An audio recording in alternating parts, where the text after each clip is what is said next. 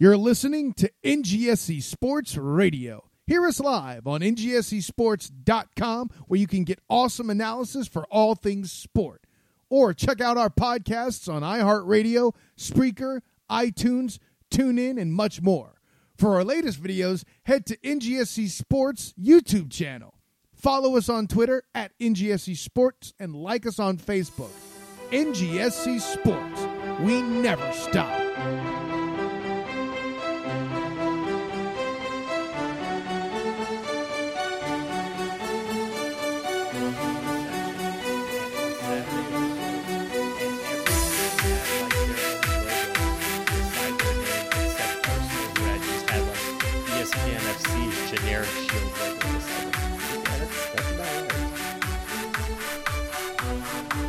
Are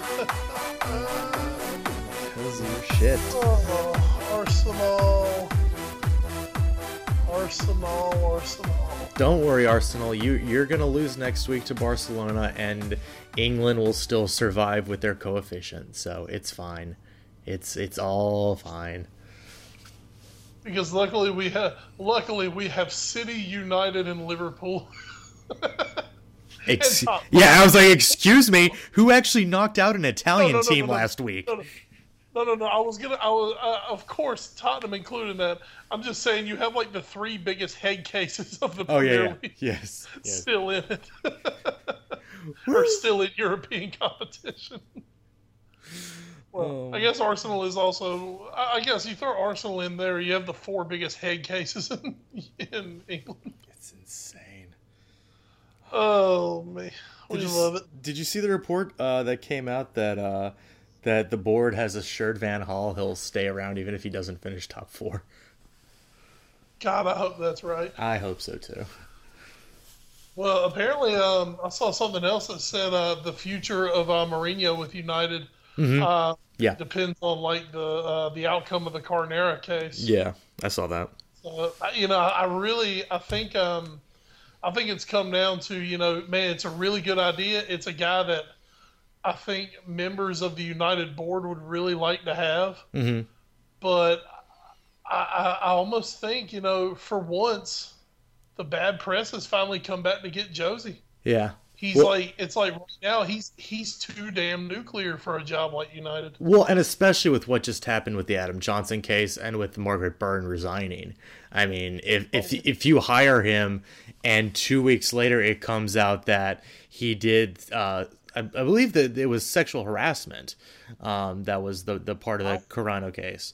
So Well, uh, well, I mean, you you know what's going to happen then if he doesn't get the United job. What was that? Um, you know, of course, we'll get to uh, Benitez going to Newcastle a little later. well, of course, Benitez will save Newcastle. He'll get sacked in October next year, and Mourinho will go to Newcastle and uh, lead them to Europa. that would be insane. You know, ju- just so he could. Uh, and he doesn't really want to go to Newcastle, but he he just does love fucking with Benitez. I don't know if he's gonna want to take it over a team that's in the championship though. Oh, nah, if if Rafa comes, they will survive. Are you sure?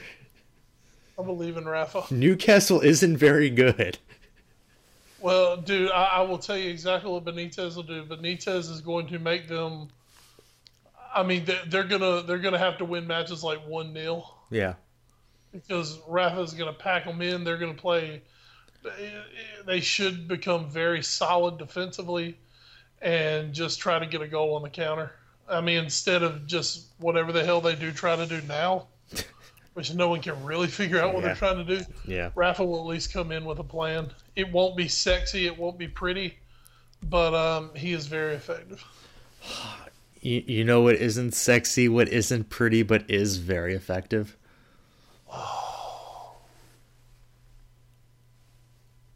What's it? It's the Foreign Affair podcast. Was kind of a sexy open. Thank Thank you. Welcome to the Foreign Affair podcast. I can tell you're getting all tingly on the inside now. Welcome, welcome everyone to the weekly weirdness that is the Foreign Affair podcast. I am Edward Greene, joined as always by McCall in crime, Wes Bradshaw, here to bring you another fantastic and exciting week of European style football. Uh, we have a Premier League weekend to recap where I believe no less than five players were sent off for their teams this weekend. It might have even been six. I got to go back and count. But I know at least five.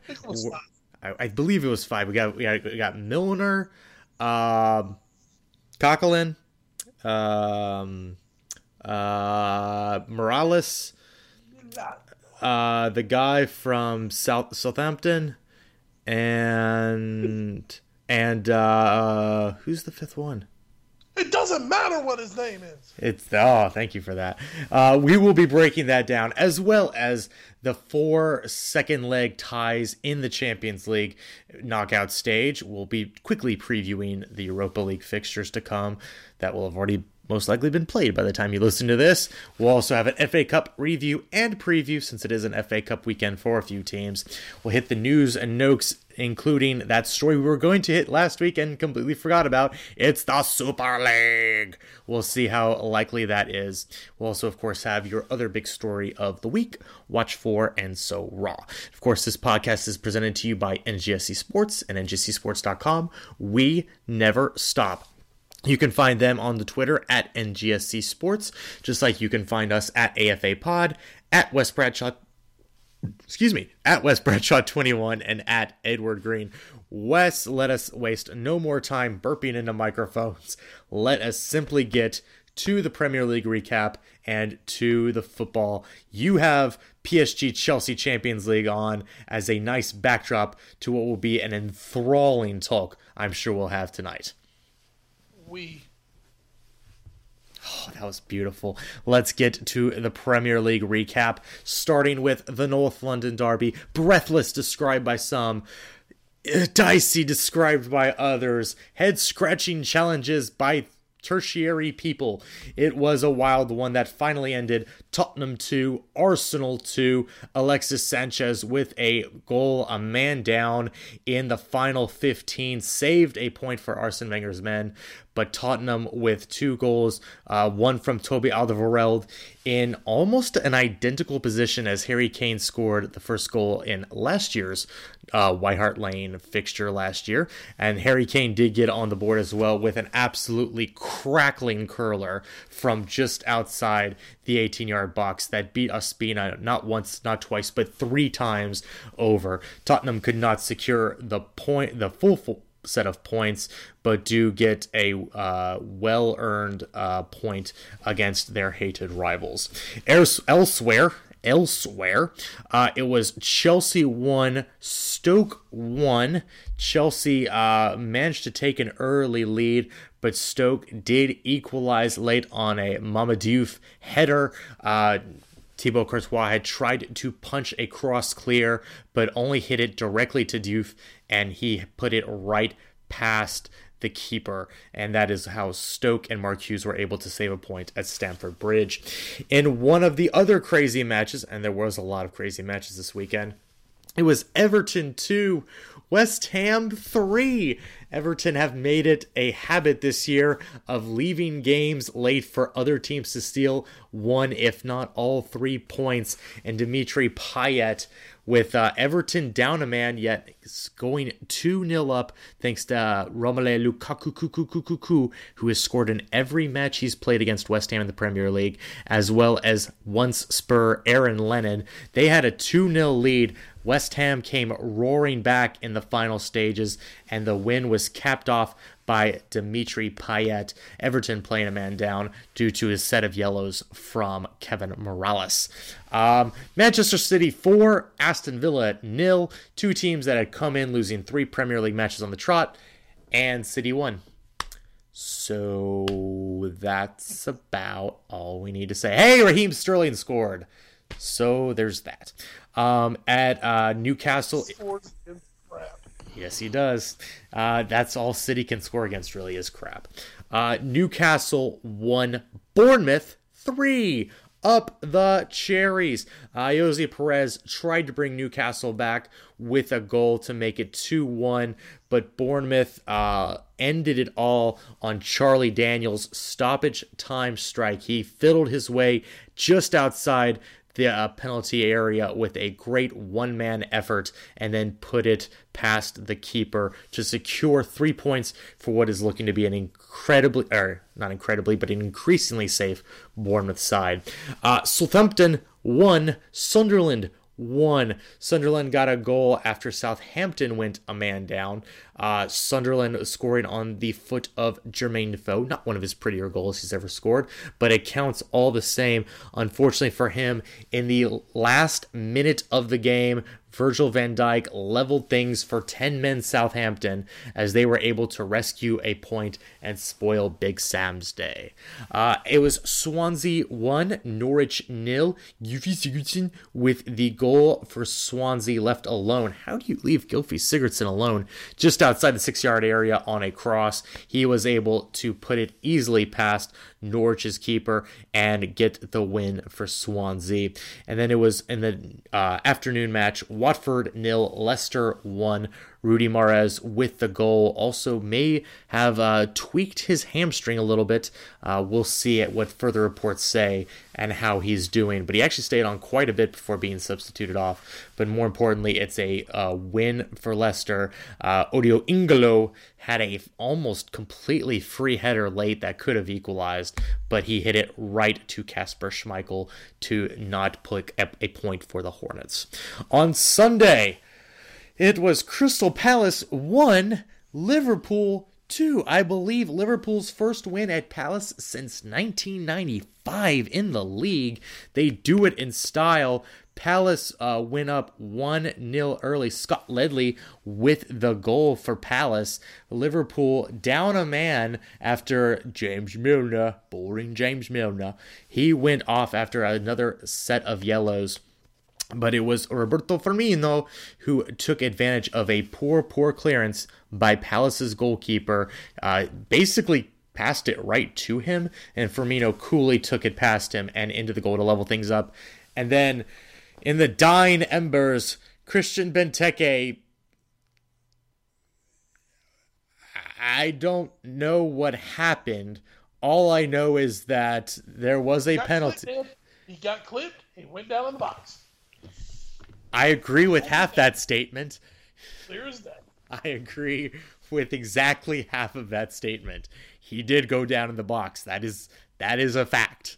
That is an. Uh, Listen, here, here, here's all I've got to say about it. If the Men in Blazers did not sit on their podcast and mock and deride, because of course uh, both are noted Liverpool haters. Of course. If they did not sit mock and deride at all, or even question it, that was a penalty. I've watched that highlight probably 15 times. I still don't actually see him getting touched. But the point well, is luckily for us, the line judge did. Yeah, luck luckily for us. You know, the guy who had a view of it, not you. okay, well, well, what goes around comes around. Anyway, hey, Crystal Palace has been a house of horrors for Liverpool. I guess it's finally time they turn the tables a little bit, you know, being up 3 0 in a match, We're trying to win the Premier League. Anyway, it was Crystal Palace 1, Liverpool 2, as Benteke took the penalty to win it, worth all 30 plus million pounds he made this year. And finally, on Sunday, it was West Brom 1, Manchester United nil. That's the one we forgot. It was little Juan Mata. Juan Mata with his first sending off in the Premier League took two yellows in quick succession within the first half hour of the match.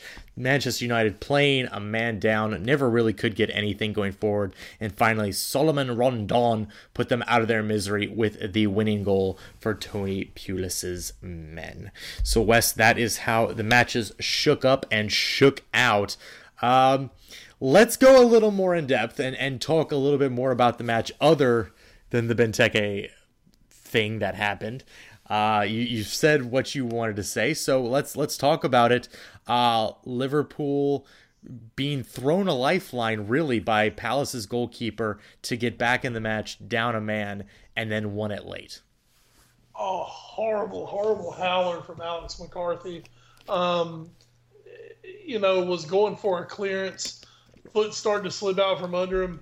Ball goes straight to Roberto Firmino, about ten yards away from him. Firmino slots home for the uh, for the equalizer. And at this point, uh, you know what was funny about it? Liverpool started the match out like a house on fire. About the first eight minutes of the match, um, looked like they could put half a dozen goals by Palace. Then Palace really picked it up. Uh, we had an Emmanuel Adebayor signing. What? Uh, that's right. He even tried. Yes, I did. I did actually see them. Yeah, he, he had. A, he actually played pretty well. Yeah, played pretty well. Um, you know, uh, the uh, Yannick Bolasie, who is uh, kind of like uh, he he's reached all I believe Krampus level on Merseyside when it comes to Liverpool. Um, you know, he was flying down that wing early. Uh, John Flanagan looked a, step off the pace with Bolasie. Uh, so I think Crystal Palace a little unlucky in the first half hour not to come away with a goal. Liverpool pretty much the same. Could have had a couple of goals. Um, uh, Joe Ledley opened up the scoring in the second half. First time he scored in over a year. Yeah. So you know that was just fitting. Uh, then the howler uh, by McCarthy that went to Firmino. Um, Liverpool had a chance to win it a few minutes before the 90. Alberto Moreno hit a stunningly gorgeous shot from about, say, 15 yards outside the box and have McCarthy beat all day, and the ball hits the woodwork, hits the inside of the woodwork, and instead of bouncing, you know, instead of hitting the angle and going into the goal, it hits an angle and crosses right across the face of goal. No one able to put it back in. So uh, at that point, as a Liverpool fan, I'm sitting there going, "Damn it, we're going to get one point from this," and we've had three or four beautiful shots. Uh, then the uh, you know comes down. Uh, Benteke taken down inside the box. Um, give Benteke some credit. As soon as he came in the match, very first uh, action he saw uh, came in on a corner and um, had the ball fall at his feet and gave a really weak effort mm-hmm. that could have put Liverpool up. Um, so you know, give him credit for keeping his head in the match. He, uh, God, I was I was about ready to hit send on my uh, on my tweet saying how fast can we get Benteke the hell out of town. uh, luckily, I held off on that. Didn't didn't hit send on that tweet. Um, you know, changed it around a little bit. Still, still not exactly sold on Benteke, but uh, uh, lot, lots of credit. He worked hard at the end. Uh, he, uh, I, I, do feel he earned that penalty and uh, stepped up, calmly put it away, and Liverpool got a very crucial three points. And don't look now in your rearview mirror, Manchester teams, but the Reds are nipping at your heels. It's a lot of teams nipping at their how, heels. How many, how many, times have we put dirt on Liverpool this year and buried them? We're we're starting to run out. We're we're actually starting to run out of dirt at this point. Um, what were your thoughts on uh on Milner though? That that was maybe one of the oh, downers of the game. Well, he deserved it. Um, Liverpool came out to me what it looked like um, the last few seasons. Crystal Palace have just completely outmuscled and out physical Liverpool every time they've played against each other, and uh, Palace have deserved the uh, the results they've been able to get off Liverpool the last few years. I think Liverpool came into this match. You know, I could see before the match, I could see Klopp giving them the team talk. You know, fellas, go out there. Hey, you know, if you if you don't push them back, they're just going to push you around all game, and it's going to be more the same. So go out there, be physical, play. Uh, Henderson and Milner both picked up early yellow cards. Uh, just just playing physical, sticking in. Um, I mean, both were deserved. Don't get me wrong. And then uh, late on in the second half, um, Liverpool had actually just made a substitution. Um, uh, came in. Um, I believe it was Coutinho came in for John Flanagan, and Milner was going to be shifted to playing right back. Uh, Milner very he is a very versatile player. Uh, he was going to be shifted to right back actually, and before we even went on defense, um, Milner takes a bad corner, uh, gets the ball back, loses the ball, and then trying to win the ball back goes in for a tackle ball is gone before he ever gets there. Takes out the uh, takes out the Palace player. It, it, was an it was an easy decision. Oh, yeah. I mean, he, he made it easy for the official, mm-hmm. and that's why you didn't see him really throwing a fit about it. He knew it. It was deserved. Um, no, absolutely zero controversy to the red card. Yeah, and and that's actually something I think we noticed a lot this weekend actually was that of all the sending offs, pretty much every single one of them was deserved. Um, Morales, Mata, uh, uh, Milner included. Uh, some actually pretty decent officiating. Um, maybe maybe Swansea should have had a penalty maybe Liverpool shouldn't have. It's but more often than not, uh, Premier League officials actually had a pretty pretty good weekend outside of outside of those two couple calls. Um, so Liverpool, as you say, are, are are making a surge to try to get back into that Champions League of glory. Where I don't know if the old adage holds true though. If you shoot for the stars, well, if you fall short, you've made it to the moon. In this case, however, the moon is the Europa League. So just just be careful about shooting too far. Maybe Icarus is the more likely story here. We're still in that too. So. Yeah, that's that's true. We'll be talking about that coming up here.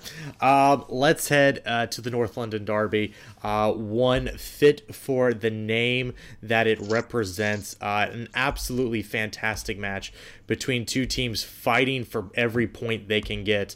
Um, Arsenal starting out, um, getting the goal in the first half by Aaron Ramsey. And of course, that promptly killed uh, poor old Nancy Reagan just God bless. God bless you, Nance. Uh, Aaron Ramsey should have known better. Um, Arsenal's goal, though, definitely coming uh, against the run of play, kind of almost like it did last year, and was a major reason why even down one 0 while while you're always heartbroken to to to go down a goal against your hated rivals. I, I still felt like Spurs could easily turn this around. They were playing very well, not finishing very clinically in the final third, uh, but they looked very comfortable in possession, were very good attacking, and even looked really good defensively. Um, Arsenal really had very few chances up to that point, and uh, just kind of sort of were a little bit fortunate to get their goal there. Then in the second half, of course, everything turned around after the Coquelin red card for his second poor challenge on the day. Um, and then in the span of two minutes, Spurs turned everything on its head. Goals by Alderweireld and Kane. Um, and man, could you see how much that goal meant to Kane, ripping off his his Batman plastic face mask and throwing it to the ground in celebration. Um, really, you know, revealing his hideously deformed face. yeah, he's not Deadpool. Hey, come on now. Um, and and I I think this is oh, man. Now you've made me completely lose my train of thought. What was I going? Oh, I know. I was gonna say. I, I think. I think we can officially put to bed anybody who still thinks Harry Kane is a one season wonder. Like, is is is anybody still out there that that thinks that? I can't believe it.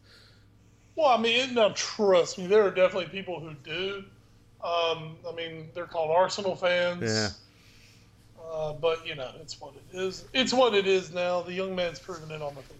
Absolutely. Uh, Sanchez, though, getting that late goal again, sort of against the run of play, uh, breaking through the defense. Still think Lloris should have maybe done better on the shot and poked it more clear. Uh, but unfortunately, that's that kind of split things up. Uh, again, despite Tottenham uh, more than doubling Arsenal in shots, having the possession. Uh, there was maybe a, a, a, little bit of controversy that maybe Eric Dier should have been sent off for a second yellow. Uh, what we don't like to talk about is that Bellerin clearly also should have gotten a second yellow. So I feel like the, the decision there is kind of moot. Um, I will also give a lot of credit on this match to Eric Lamela. Um, picked up an incredibly stupid, stupid, stupid yellow about 24 or sorry 28 minutes into the match uh Ospina was kicking out from his own uh goal box and and Lamela just kind of brought down Theo Walcott or not Walcott Welbeck for almost no reason and was given a yellow card. And given how how feisty he had been defensively, I was like, oh shit, Lamela's going to do something else stupid and he's to go get sent off and we're to be down a man. So I, I was honestly thinking Poch was to substitute him at the half. He did not. Lamela kept going hard, but he played a hell of a lot smarter and this is this is the Eric Lamela I love. Got an assist uh, on the Alderweireld goal, and, and I think he's he's somebody that Wes has has really grown under Spurs. This is somebody who even going into this year we're thinking, man, is he going to put it all together? Well, now I think what we're realizing for Lamela is maybe he's never going to score a ton of goals, but his work rate, to use the cliche, is so much better than it's been previously. And, and it just looks like he has totally bought into this program. And I just hope that as he's now bought into the program, that goals keep coming for him. Because where earlier in seasons past, I was thinking, man, I don't know what we're gonna do with this kid. Now I think he's he's totally bought in, and I love seeing him really get plot. It's not even when he's not scoring, he's still contributing to the team.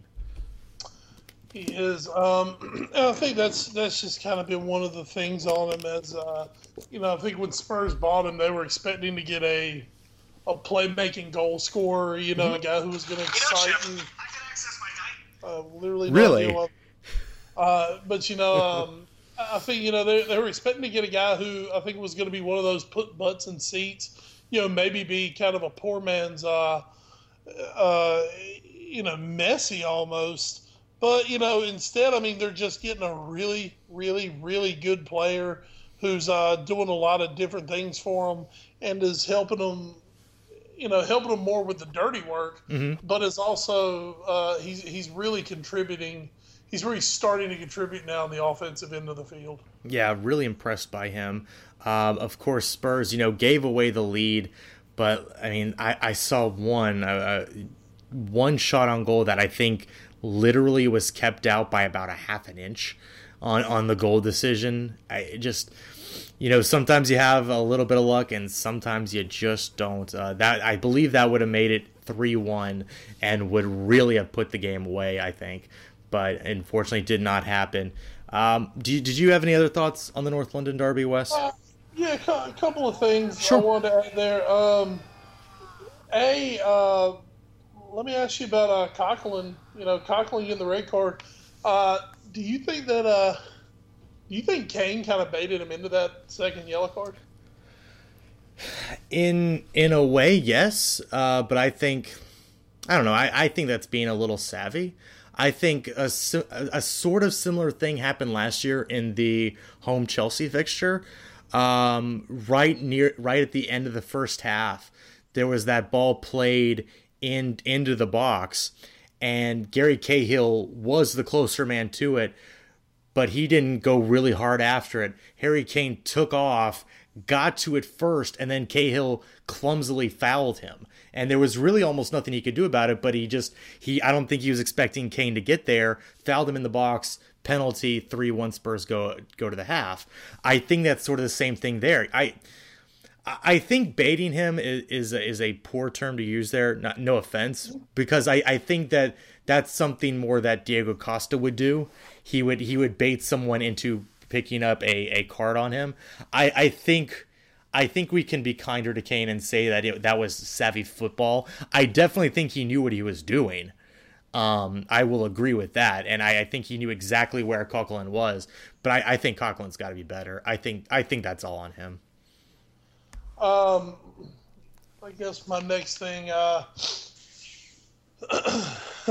something pointed out, you know, this point of the season, here we are, title race, both North London teams um, in, you know, kind of in, in control of maybe making a title run here. And the match kind of comes down to, you know, what what's going to take more effect. That's so Spursy or that's so Arsenal and I mean, at the end of the day, they both end up getting a point. I think um, I think Arsenal feel hard done, but Spurs, I think, have got to feel some disappointment only coming out with a point. Now, yeah, you know, I think if if people had told Spurs fans, you know, hey, you're going to come out of the North London Derby with a draw, two two, I think most Spurs fans would have been happy about it. But when you've got that late lead, yeah, and then give up that equalizer to Sanchez, that that's tough. Especially just sitting there in the title race when two more points would have been massive. Well, my question to you then is, why would Arsenal feel hard done? Just, just because they're Arsenal. Oh, okay. Well, that's I mean, fair. Mostly, mostly just because they're Arsenal, and they always feel like somebody's out to screw them over.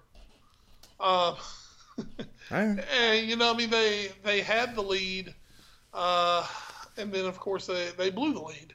Um, just one of those things. Oh, and I just want to I want to give a quick quick special shout out to uh, your own uh, Dele Alli. Uh, that little flick he had that set up, I believe it was the Kane goal. Yes, it was. Yes, it was. Oh my goodness! I, I, that's just as an England fan, Yeah. it's just something that you don't see England players do. Yeah, he's good, isn't he? Oh, that was that was gorgeous. I I, I fucking hate the Liverpool uh, Yeah. signing committee Yeah. right now who who didn't want to pay that guy because I mean, from all accounts, we literally we had Dele Alli in the door. Oh yeah. I mean, he was at Melwood like picking out his boots to go practice, and they're like, ah, no, we're not gonna give you enough money. It's like you you fucking fucks. and now and I mean, now we're sitting here on like maybe the best English midfield prospect. You know, well, well, I'll say prospect, but also just maybe the best young English midfielder in since maybe Gerrard and Lampard, yeah. and um, and, and Liverpool basically basically blew their opportunity to get him. Yeah, There, there will be other opportunities, I'm sure. Yeah, maybe we can get him off of Real Madrid one day. There you go. Uh, no, Dele Alli is just Positively. great. Uh, that that that kid, which I guess you could say about almost all the players on Spurs right now, uh, is it could could be something special. And I think the one thing I was thinking of, if if I take a little bit of heart, is that you know no matter how much, no matter where the season ends up for Spurs, you, you never know. But with all of them being still so young, they all have room to grow. Like they could all get better. Some more than others, but I think there's there's places where every one of them could continue to get better. I think it's unrealistic to think that all of them will get better, but I I don't think it's it's too naive to think that some of them will continue to get better and and I I'm still very excited. Um, I know it's disheartening to, to where we could have had you know been I guess three points just behind Leicester now instead it's five, but you know it's it's just one of those things and and we just got to be better next time. I still think you know Spurs you know we, they've talked about how good their defense is. Um, they um, they they have sometimes unfortunately let leads slip late this season, and that has cost them more than I think in this match. Um, I mean, you can go back and look, uh, being up two 0 against Stoke at home with 15 minutes to play and getting a draw. Uh, losing to Newcastle 2-1 at home when you lead 1-0 late. Uh, not not beating a future MLS keeper Tim Howard at home despite throwing about 100 shots at him. Th- those are the results at the end of the season if we do not win the ch- the the, the Premier League. I will look back on and rue probably more than not getting 3 points in this North London derby. But that is just my opinion. Um, Wes, let's finish our Premier League weekend rep- recap with quickly. Has Leicester won the title? No, Oh, okay. I still think it's open. They um, they they don't have the easiest run in. That is true. They do not. And if uh, yeah, I know you mentioned a little earlier, uh, Mahrez, some questions about his health at the moment. Um, for all the Jamie Vardy love that there's been this season, which has been well deserved. Yes. Don't get me wrong. Mahrez has been the guy who has been the engine of this Leicester squad. Certainly and agree. if Yeah. he is, uh, if he's suffering from an injury and he's going to miss any sort of an extended period, uh, even two to three matches, um, I could definitely see Leicester losing points. I mean, Riyad Mahrez is maybe the player of the year in the Premier League, um, and that that is, I believe that's the one guy that they cannot replace. Well, let me ask you, and I, I, do believe you're right, and that's exactly why. And I we've talked about this uh, Sunday night when we were together. Um, if if if Leicester was going to sell someone, they should have sold Vardy and, and just locked up Mahrez. But that's that's a to, uh, topic for another day. Um, so I will ask you then, if Leicester aren't a lock to win the league yet, who can challenge them? Who could uh, still win the league? How how far down the table do you go? I still think Spurs, and just just because they're there, I still think Arsenal can. Um, I just I don't believe Arsenal have the wherewithal to do it. Mm-hmm. Um, I could totally see Arsenal continuing this shit run of form and pushing themselves out of it. Mm-hmm. But as it stands at the moment, um, yeah, after what they did to Hull in the FA Cup, uh, I could still see Arsenal perhaps making a run.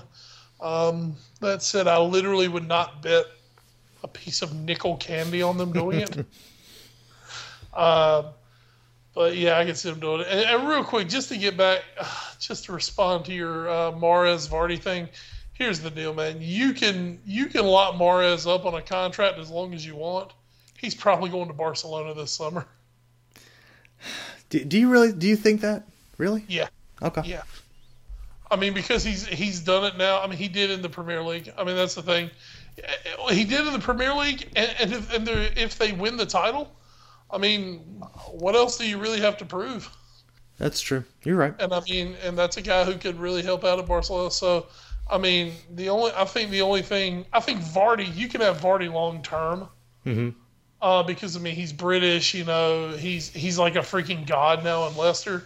Uh, Mahrez is still young. He's ultra talented. I, I, have no idea how the hell no one, none of the big guns in the Premier League saw this guy. Mm-hmm.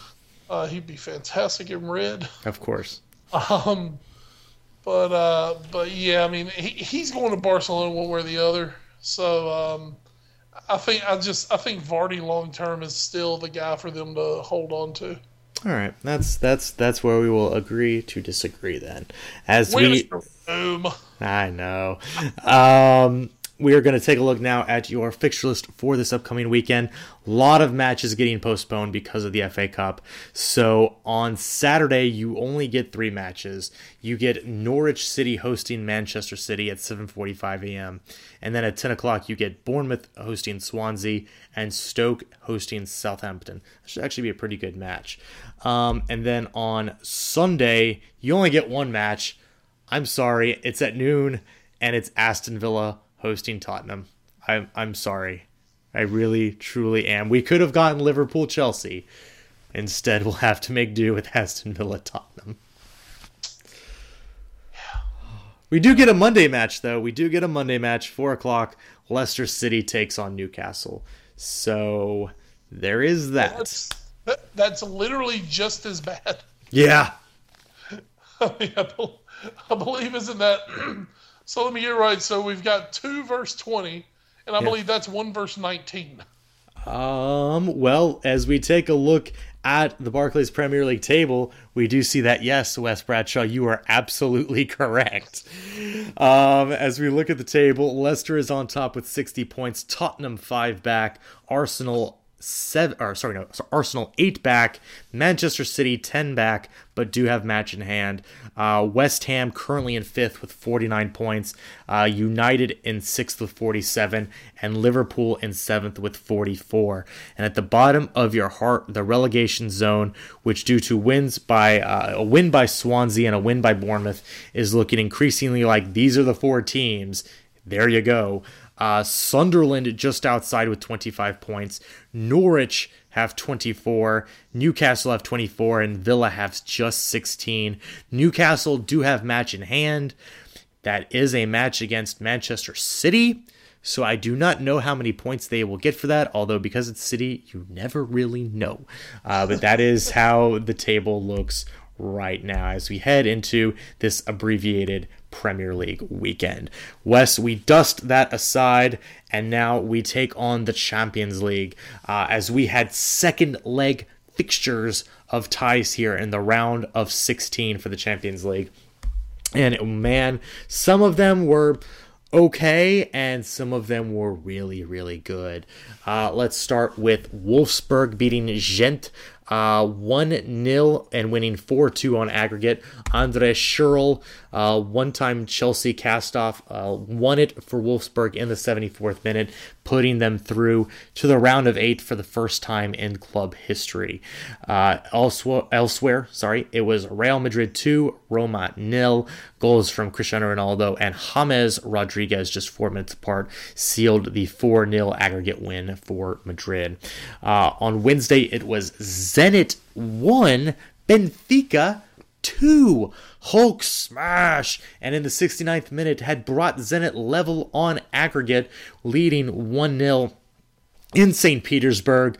But Nicolas Gaitan put Benfica back up, and it was clinched by Talisca in the 96th minute, putting through Benfica 3 1 on aggregate. Zenit, who went through the group stage without a loss, goes crashing out in the round of 16. And finally, at Stamford Bridge, it was Chelsea 1, Paris Saint Germain 2. Oh, you blew it for me. Oh, I'm sorry. What did you want to say? Totally knew what happened. oh no! Spoilers. Uh, Adrien Rabiot uh, scored in the 16th minute on a setup in the box from Zlatan Ibrahimovic.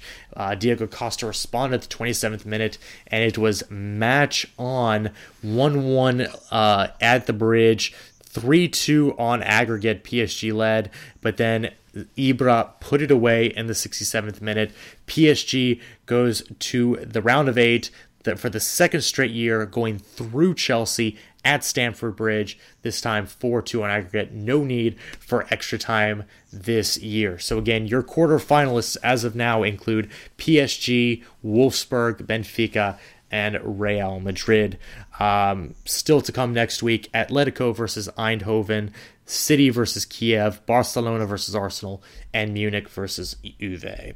Uh, Wes, though, though, though it's the match you are watching right now, Paris Saint Germain just too much for Chelsea, even after Chelsea got back in after the Diego Costa goal in the 27th minute.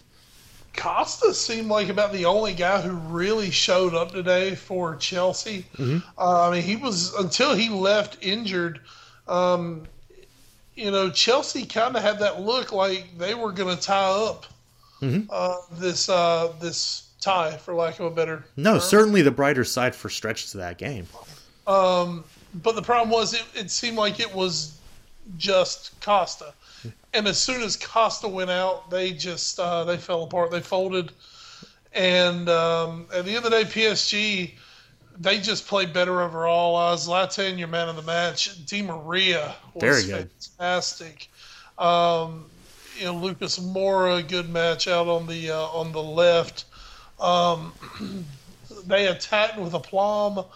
Uh, they they always seemed the better team. Mm-hmm. Chelsea may have seemed like they were going to uh, equalize it for a time, but um, PSG always felt like the better team. Um, at the end of the day, definitely the better squad went through. I mean, let, us just let's be honest. This is a team who is uh, don't believe have lost a match in the domestic league. nope, they year. did. They did lose one. Uh, Toluca. Right. Yep.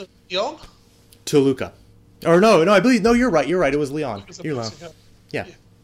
Um, I believe they lost. Yeah, so they lose a match to Leon. Um, but I mean, this team who has dominated the French league this year um, against, for all all other terms, a mid-table Premier League team. Yeah. So uh, the the right team won. The right team went through. Uh, fourth consecutive year, PSG have made it now to the quarterfinal. Uh, you know, PSG are they're they are so much like Man City. Actually, it's it's not really funny. You know, both having uh, tradition but little overall success for mm-hmm. decades until they got the uh, the Petra money coming in. Um, you know, both from their own sheiks. Um, so you know, four straight years now in the quarterfinal for them. That that's a huge step.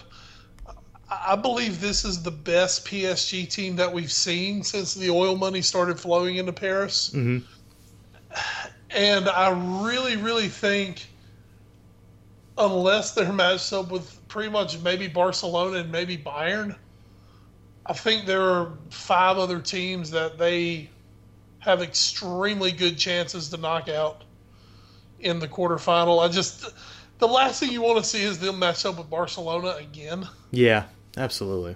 I'm just I'm really hoping that doesn't happen. You know, somebody different. Hell, you know, it would be an absolute fantastic time to see them play Real Madrid. Yeah. Um. So, you know, something to definitely keep an eye on going forward.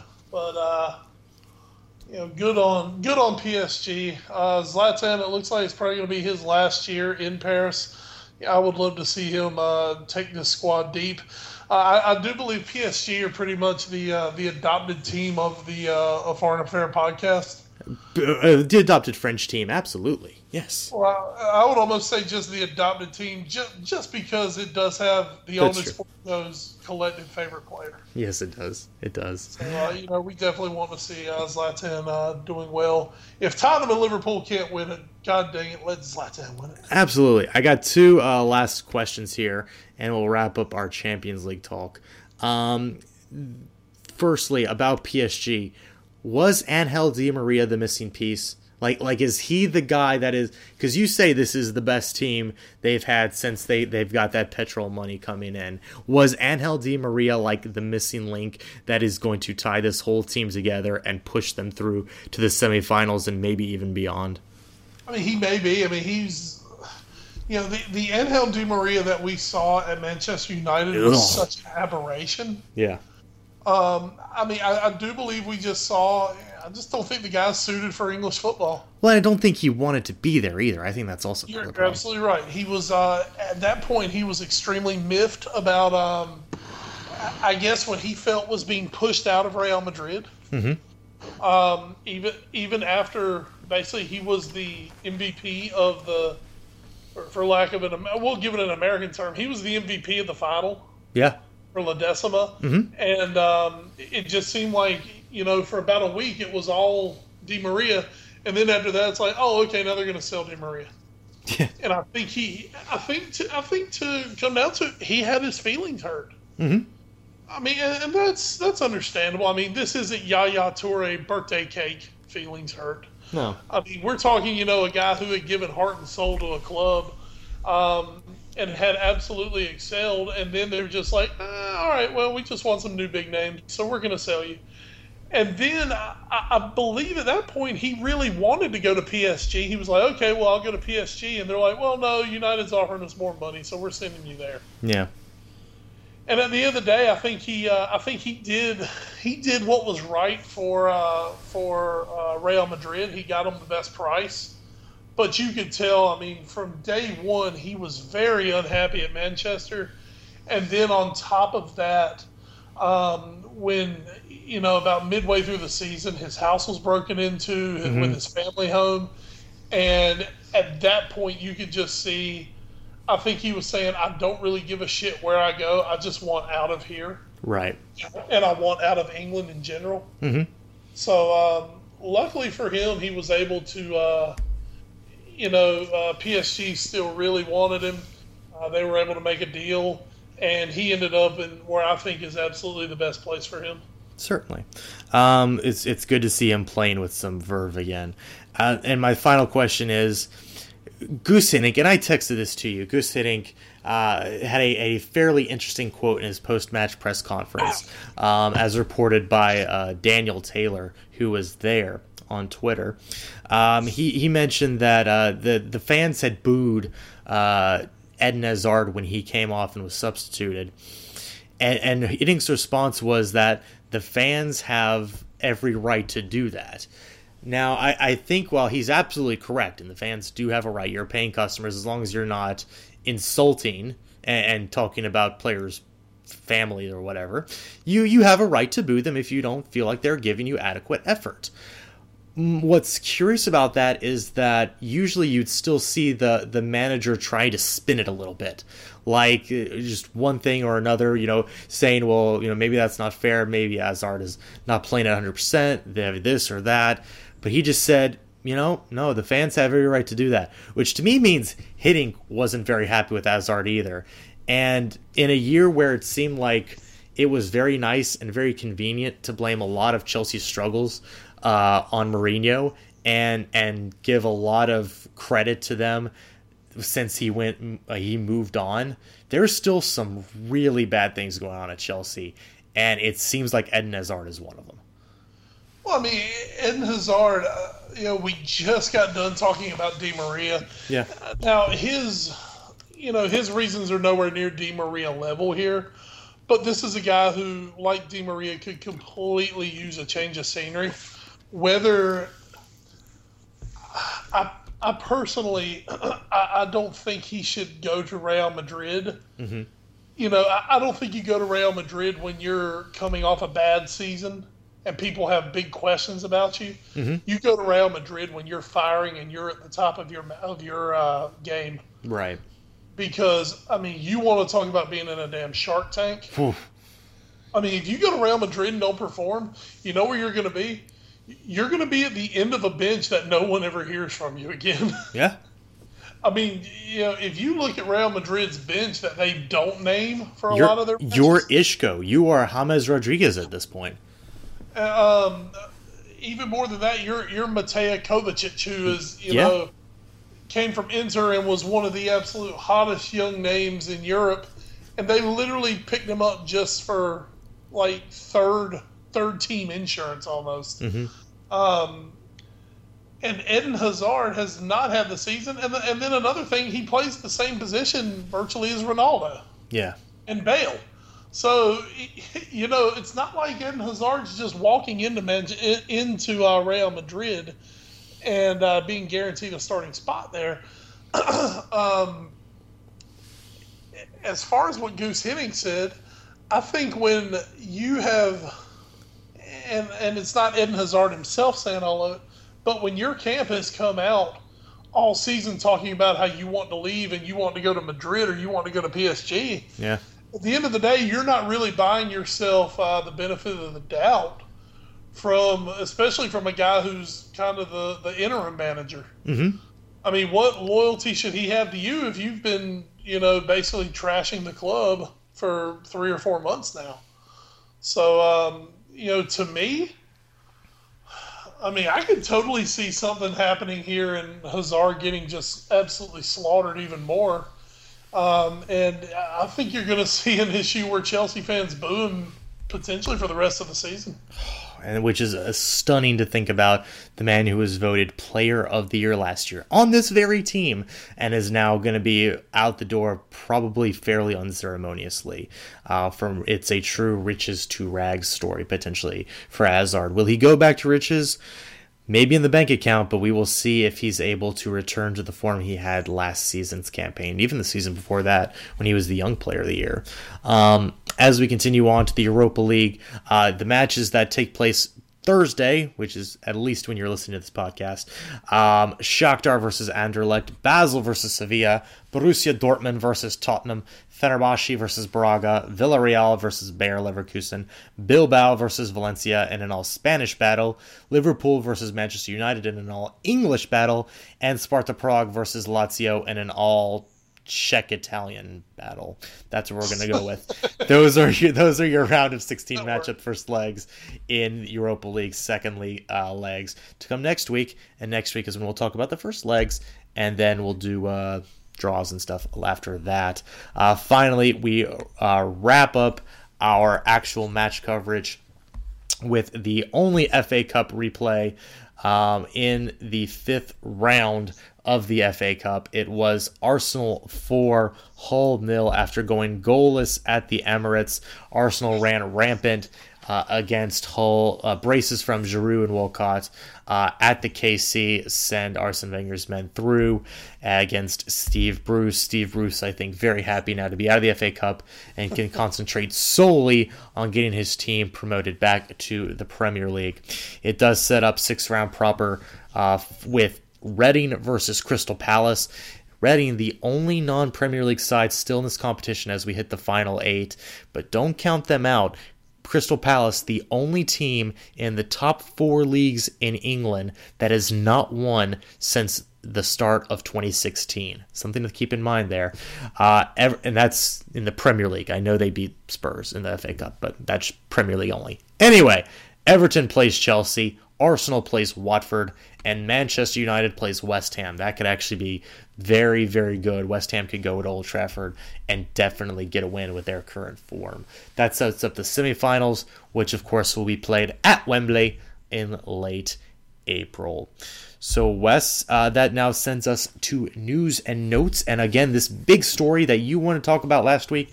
And unfortunately, we kind of completely forgot. But now there's new information. Um, Charlie Stillitano, an American sports executive and the chairman of Relevant Sports, who we're familiar with, Wes, because they put on the International Champions Cup tournament presented by Guinness that we have been to the last two years in Charlotte and very much enjoyed ourselves. Well, he kind of opened his mouth and, and decided to say some things that um, that maybe he shouldn't have. He said, and I'm going to assume he has a very uh, no, I'm not going to do an accent. F that. What would Manchester United argue? Did we create soccer or did Leicester create it? Let's call it the money pot created by soccer and the fandom around the world. Who has had more of an integral role, Manchester United or Leicester? It's a wonderful, wonderful story, but you could see it from Manchester United's point of view too. You know, the fact that they were good a couple years ago for a long stretch and now they're crap, but hey, they should still be in the Champions League because seriously because does anybody have an answer here? I don't know it. They they drive the market. I mean, and Ed, I'm going to say this in, in all honesty, um, and don't I, I don't I don't want to see them change the Champions League format. I, I love the Champions League, uh, even if my beloved pool don't make it. I still love the Champions League. but let's put it this way: uh, football is obviously it's all over the globe as we know. Now it's starting to really saturate some really big markets. Uh, China, the United States, uh, other spots in North America where, you know, it, it hasn't been that big in the past. It's starting to saturate that. More eyes on the TVs, uh, more money into the pockets of uh, of the teams and of the owners. and Ed, I'm just going to say this, you know, when I turn on the television, if I'm a casual fan, am I going to be more excited to watch a sixth place in the Premier League Manchester United play? I'm guessing fifth place in the Italian league AC Milan, mm-hmm. for example Am I more excited to watch them or to watch Basel play Leicester? What is going to draw more eyes to the television? The names Man United and AC Milan, even though they're not nearly as good as those other two right now, those names are going to draw double, triple, quadruple the number. And that's what this whole Super League is looking at. It's looking at the elite teams that are going to draw numbers pretty much no matter what. And and I get that, but you have reports coming out this uh, this week that sponsors are starting to drop United. Like like United is losing value, so I feel like this at, at this point is just them trying to claw back into it, and that's that's not fair. And, and I don't oh. agree. And then there's also the talk about this the super the European Super League, which would be a, a fucking nightmare. Like no, this this doesn't need to happen. I mean, it's something cool to play on FIFA.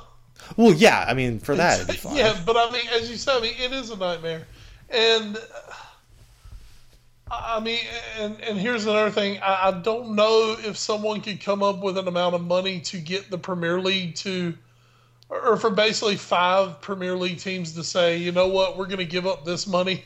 Yeah because I mean the Premier League the Premier League money's got massive. They're flush because you know? of the TV contract. But don't forget too, you know, England aren't the only people in the world in the world of football. Obviously, yeah. you're talking Spain, you're talking Italy. You, you know, you're talking Italy, who the money is not just flowing. Yeah. For everyone right now, you're talking Spain, where the money's not flowing for everyone. Uh, Germany does well, but Germany's not even. I mean, even Bayern Munich, it's not massive. It's not massive money. Like I mean, let's put it this way: Bayern Munich money. I don't know this for certain. I'm just guessing. I mean, it's probably close to West Ham money. You know, Munich just Munich have done it for longer. They put together better, and they're a great draw. But um, I mean, as far as revenue, Mm-hmm. and maybe Munich isn't the best uh, example, but anyone like I mean Dortmund. Right. tell me probably that West Ham's not uh, bringing more. West Ham's bringing in more revenue than Dortmund, or I mean even you know West Brom almost, and that's just with those TV deals. But I mean, if I'm I'm understanding. I'm I'm not supporting, but I understand where they would want something where they guarantee European elite, because then every round you can have quote a sexy tie. Every round you can have it Right. be PSG, Chelsea. You know, uh, I mean, you don't have to have, for what it's worth, you don't have Zenit Benfica, which really no one outside of Russia or Portugal watched that match. Right. Um, you know, Wolfsburg and Ghent. Neither one of those are ending up in this Super League. Wolfsburg, um, I, I don't, I don't think so. But you know that that's another match outside of Germany and uh, Gentistan, wherever that wherever Ghent is. I believe it's Sweden. I don't know Sweden, Switzerland, something. Um, no one's watching that. But like I say, you know, every everyone will tune in for United and AC Milan because it's United AC Milan. Mhm. So I mean, that's what I'm saying. I understand it. I really hope nothing comes of this. Mhm. But I can under I can understand the worldwide appeal of when you can put out big name versus big name every single time you turn on the TV to watch it. Um, just just to do a little a little quick fact checking, uh, Bayern was actually probably a terrible choice since they are the fourth highest valued club in the world, um, Yeah. just outside of Madrid, Barcelona, and Manchester United, and well ahead of Manchester City, I might say. Well, Uh, now, I'm not saying value so much as I'm saying revenue. Um. Well, let me. Okay. Let me. Let me see if I can sort by revenue here. Um. Re- revenue. They're third. So your argument still doesn't. Yeah, so my, my Bayern argument does not hold water. Okay. But Bayern is more of an outlier. to be fair, to be somewhat fair to you though, West Uh-huh. Ham does is nineteenth, or they're nineteenth Where's- in current value, twentieth in revenue in the world. Where's Dortmund? Dortmund is eleventh in both. Okay, okay. West Ham is actually closer, really, to right now Newcastle and Galatasaray than they are to Dortmund. Any other German teams in there? Uh, Schalke, Okay. uh, and that's it. Here we'll go through the list real quick. Uh, Real, this is uh, revenue only. Real, Okay. United, Bayern, Barcelona, PSG, City, Chelsea, Arsenal, Liverpool, Juventus, uh, Dortmund, Milan, Spurs, Schalke, uh, Atletico, Napoli, Inter Milan, Galatasaray, Newcastle, West Ham. I mean, there's list. the thing, you know, I mean, you've got. So here's the mean- thing: Does Newcastle fucking get into this league because they're top twenty in revenue? Well, no, I don't think that gets them in.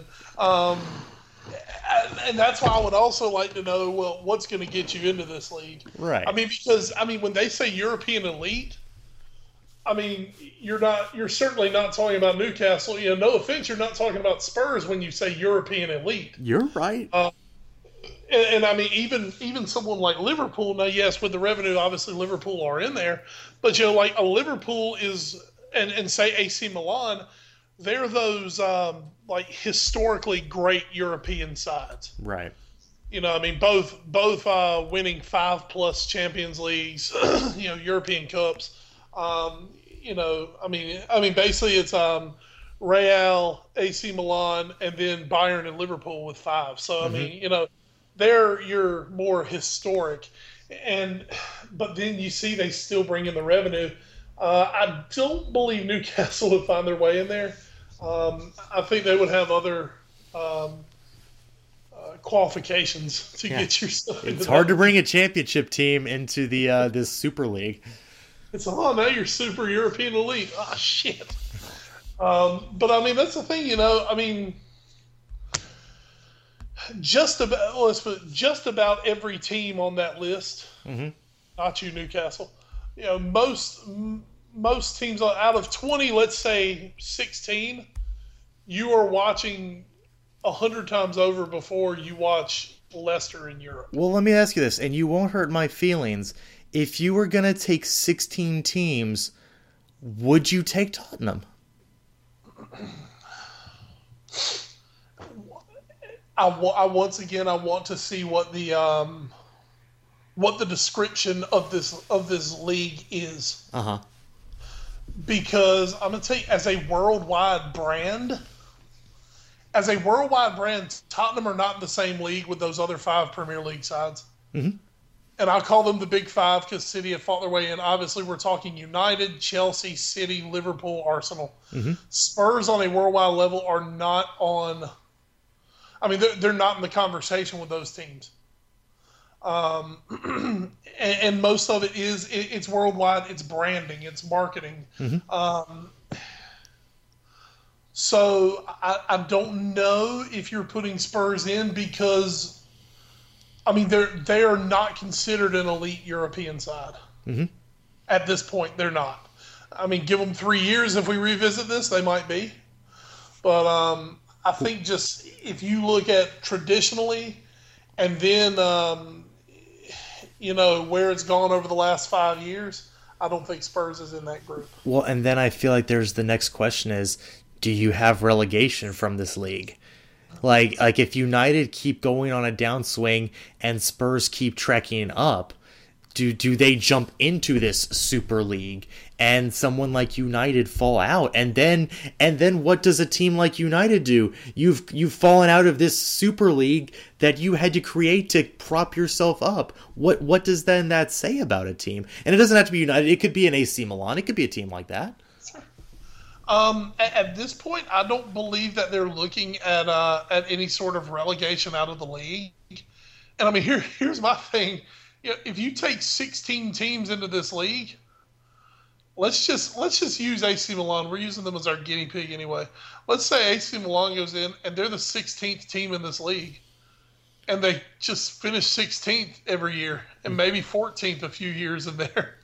Um, I, I the way I've kind of heard it, or the way it's come to me, is there there would not be the threat of any sort of relegation or any sort of uh, losing your status in this league. So so then what's the incentive to get better? I just think um, I, I think it. I would think it would be an internal incentive. All right. Um, the fact that if if this came to be, the only way these teams would agree to it, especially the English teams, is if the amount of money was just so insanely immense Mhm. that I mean, you know, even if you sucked, you would still be making more than everybody else. Yeah. Um, and, and then basically, I, I mean, the thing is, there's no telling what that does to the rest of the world. I mean, does that just make the rest of the world like basically AAA? Yeah, I mean, because what is what does that do to what does that do to League One? What does that do to hell La Liga? Yeah, I mean, yeah, I mean, like, well, I mean, does it make, just for example, does it make Spurs who, I mean, once again, we talked about it. We look at that Spurs roster right now, which is just full of vibrant youth. I mean, are are they basically getting cherry picked as say one of the absolute best squads that does not get into that Super League? Are they just getting cherry picked in by Liverpool, United, and Arsenal? Um, just saying, well, I mean, guys, hey, come play in the Super League. This is your only way in. Yeah, Um, I, I mean, I hate I hate the idea. that's that's fucking depressing, dude. I hate the idea. Oh God, I mean, and that's the thing. It totally it, it kills any sort of non-super team. I mean, it, it basically kills you long term. Yeah, You you are never the same again because there's no chance for you to even compete at that point. I mean, right now we're seeing this year in the Premier League. Leicester is the ultimate story of hey, eh, as we say in the United States, any given Sunday. Yeah. Leicester is the ultimate symbol of the any given Sunday mindset. And that's what the Premier League have built. And and that's why, you know, I, I think there could be some discomfort in United. I really hope not at my beloved Liverpool, but maybe is, you know, in in the past, you know, 10 years ago, there was only four or five teams in the Premier League who had money. Mm-hmm. Well, now, I mean, like we said, everybody's got it. Yeah, Slaven Bilic said this week. He said there there is there is going to be a shift in the Premier League because of all the money, and I think he's right. Well, and, and I don't know so much if it's going to be a shift in the Premier League, as you know, I just think because I just I still think it's going to be hard every year to keep maybe those top six down. Mm-hmm. You know, I mean, I mean, I just I would I would be absolutely stunned one day to see Chelsea, United, City, Arsenal, Liverpool. Um, who do I leave out? Tottenham. Liverpool, Tottenham. I would still be shocked to see one of that group actually facing a relegation battle. Uh huh. I mean, Chelsea gave us their best shot at it, and they're still going to finish like eighth. Yeah. Um, but I just I think it's going to make the mid-table that much more competitive. I think um, I think it's going to keep the league much more exciting. Yeah. Because I don't think anyone's really going to be able to run away with the league. Mm-hmm. I think that's I still think the halves are going to be at the top of the league, with the occasional you know West Ham, Leicester, you know one of those run-ins. Um, but I, I don't think it's I don't think we're ever I don't think we're going to get to the point anytime soon of United City and Arsenal being 11, 12, 13, while, you know, West Brom, Sunderland, and uh, Bournemouth are one, two, three. Right. Okay. You know what I mean? I don't think we're going to get to that. I just I think it's going to make it more competitive, but I still think the halves are the halves for a reason. And I, I think that's more what I would take the shift to mean. I don't think uh, it's a shift that we're suddenly going to see the, the, the perennial top four teams just get completely displaced. I think what you're going to see is that there's going to be more moving around, where maybe uh-huh. not all four of them would not make the top four. But I mean, if you tell me in a season United is going to finish 10th, I, I would believe that. Like, I, I think there could be enough moving around of pieces where that could happen. Like, I, I would agree with you that probably you know relegation would not be in the cards really for one of those clubs, but it it would start to move the pieces on the chessboard a little bit more than they have been in in recent years since the the inception of the Premier League. Well, and what I think you could see more of would be a West Brom fighting for top ten or a Bournemouth, which we've seen this year. You know, give Bournemouth three years in the league, let them get their get their accounts settled and get some money in and start seeing what they can do. You know, Bournemouth maybe making a run at Europa or something. Yeah. Um, and, and, then someone like a West Ham or an Everton who are more established mm-hmm. um, have have some money and also you know just have a, a history of being in the Premier League you know, one of them making a run at the Champions League, kind of like West Ham are doing this year. Right. I, I can I can somewhat see that happening more, um, but I, I just I still think I'm gonna call it the Big Six, and once again that's the Manchester's, um, that's Arsenal, that's Chelsea, that's Liverpool, that's Tottenham. I just think that Big Six are still head and shoulders above everyone else as far as long term sustainability here. All right. Well, it's it's a very interesting discussion. One I hope, as far as the Super League goes and, and guaranteed Champions League places, I hope that goes nowhere. But it is interesting to think about that in terms of of future li- uh, playability in the Premier League. It's going to well, be. It's very, it's very fun to think about on FIFA, but that's about it. Yeah, exactly.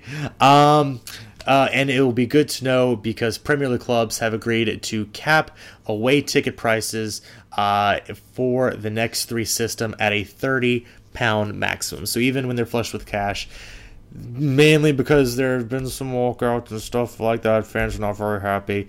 Um, at least this is trying to sort of stem that tide a little bit and and sort of cap that. So for three years, thirty pounds is the most you can pay as an away fan to go to a fixture. So good on that. Um, Wes, you mentioned England and Dele Alli earlier. Uh, they've announced because previously on the Foreign Affair podcast, we mentioned that England kind of screwed up their scheduling a little bit for their European friendlies before Euro 2016. So now we have who they're playing officially. They're going to play Turkey, Australia, and Portugal.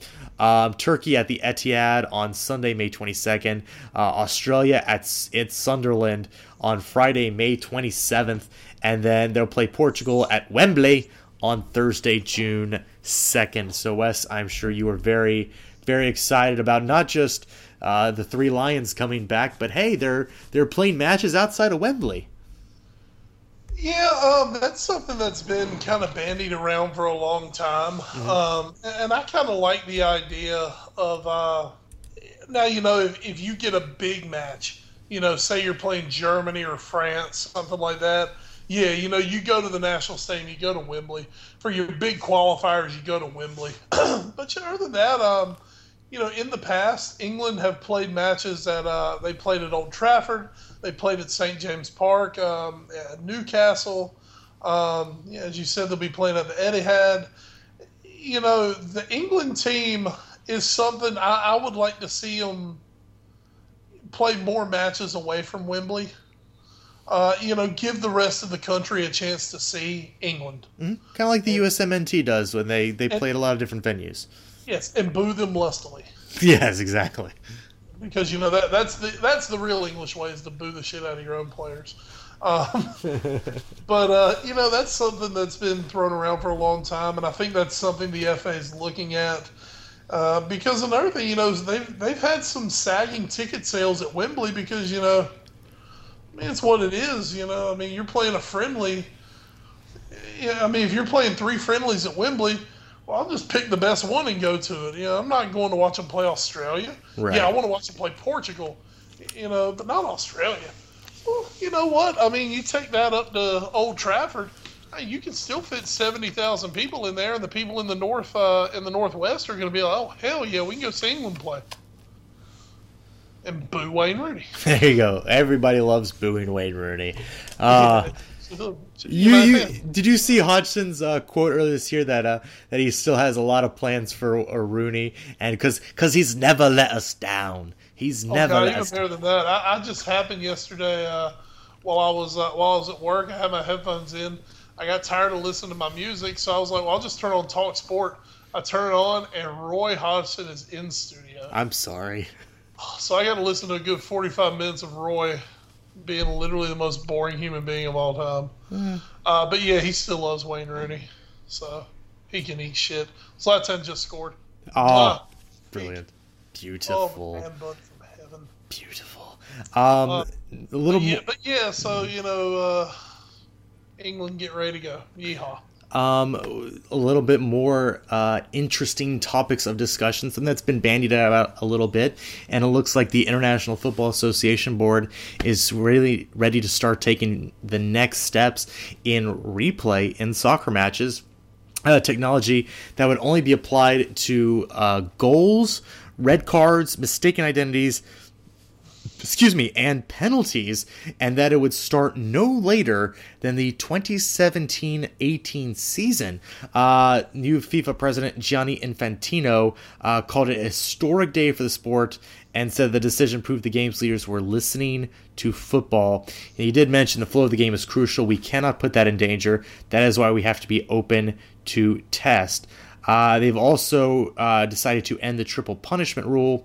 Um, quoting from this article on the uh, the BBC, it says that that means in instances in which the referee feels defenders have made a legitimate attempt to make a tackle inside the penalty area, they will not be sent off if they commit a foul. A penalty and possible goal against their team is deemed sufficient punishment. Uh, this would not apply when the offense is holding, pushing, or pulling.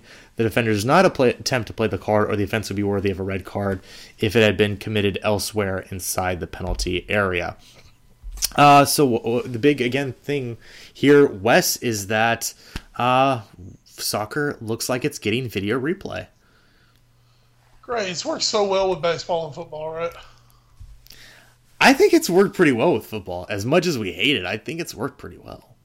But well, but, but football is a much different paced game. I mean, of course, exactly. the one we're talking about is American football. Yeah, that, that's that's my thing with American football, and I mean, God, the college game just drives me berserk. Oh yeah. Um, and that's why you know, like you said, if if it's limited to just a few things, I don't think it'll be too big of an issue. But the great thing about the European football that we know and love so much is that um, it flows. Mm-hmm. And you can basically you can basically set your watch to a match. Mm-hmm. Now, taking out the second leg of a knockout round uh, or a knockout match, right. You know, which you could get extra time or whatever. I mean, you basically sit there, you put a, uh, mean, you put an hour and a half plus, say, just ten minutes, mm-hmm. and, and you can watch your entire football match.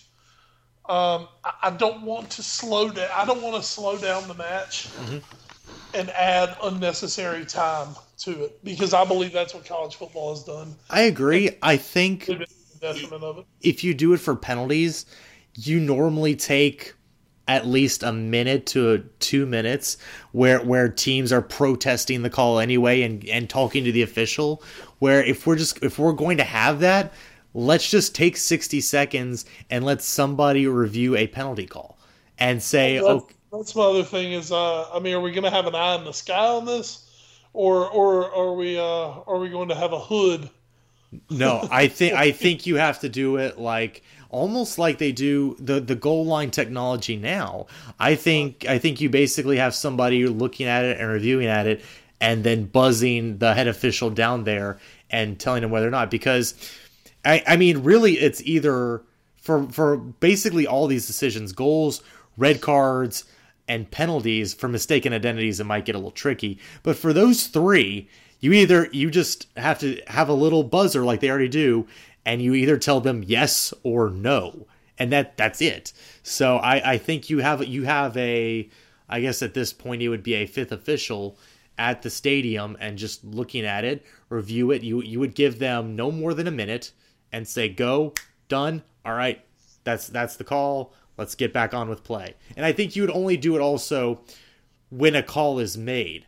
Like I don't think you would go back and look at a, and see if a red card should have been given. I think you only look once a red card has been given, you look and see if it really should have been or not. If you gave a penalty, should it have been a penalty? Like for example, not not to beat this horse, but in the Liverpool Palace match, the referee, the side official deemed it a penalty.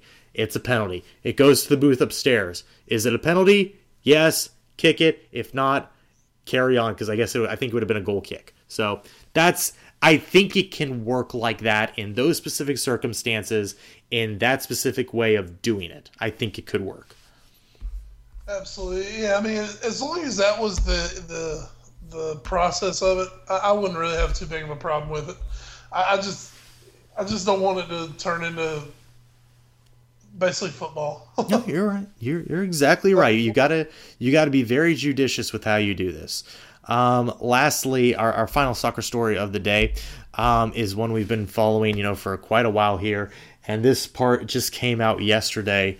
Um, Margaret Byrne has resigned as Sunderland's CEO. This comes in the wake of the Adam Johnson case that we've been following for the last few weeks here, and really now for about a year here on the Foreign Affair podcast, off and on.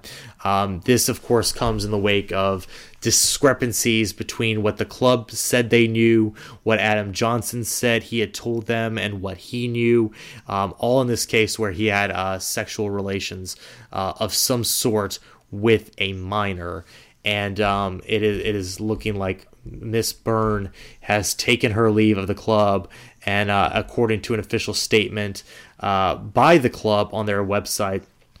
It says Sunderland AFC acknowledges that Margaret's intentions have always been to act in the best interest of the club. However, it has become clear through our own internal investigations that in this instance, decisions have been taken by Margaret in error. Um, in light of what has been acknowledged by Margaret as a serious error of judgment on her part, we have undertaken a full review of the club's decision making process to ensure that there can be no such mistakes in the future. And Wes, I think this is something we, we sort of speculated on the last couple weeks when we heard the new information coming out in trial. Is is there was a breakdown in communication at some point between what Sunderland knew and what Adam Johnson knew because it seemed like Sunderland felt like Adam Johnson was going to plead not guilty to everything. Then he shows up for the first day of, of his trial and pleads guilty to half the charges. And I think that that's that's a huge mistake by everyone at Sunderland, and unfortunately, or fortunately, depending, I guess, on your viewpoint, uh, Byrne is the head that has to roll there as CEO, and I think that's the right thing to do. But Sunderland really need to clean up their act. Absolutely, and I mean, I think we've been. I think I kind of started off with the position that I think the club should really be punished for this. Yes. And I think I kind of I kind of brought you around to it.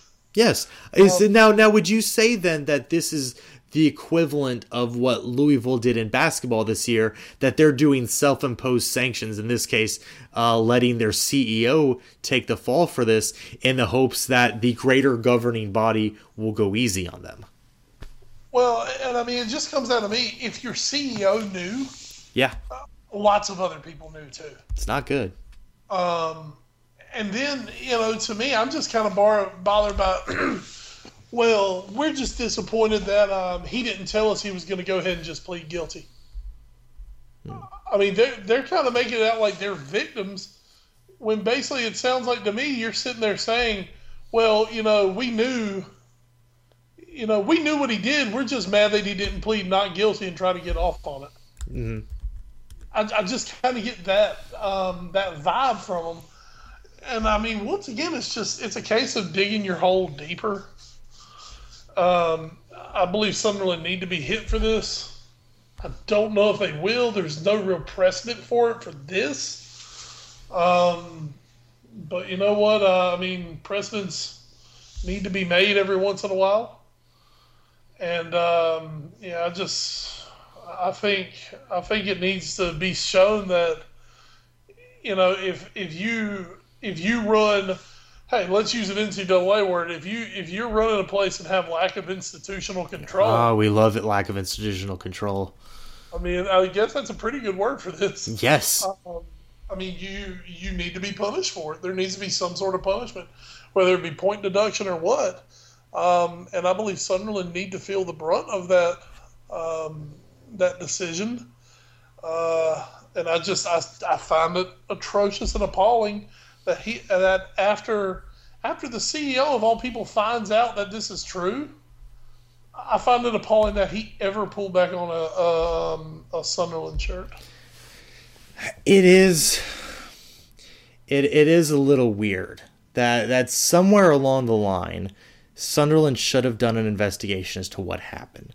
That they should have had their own internal investigation. And the fact that they only let him go after he pled guilty is is just bizarre. And I, I know we, we've talked about this. We, we beat this into the ground the last couple weeks.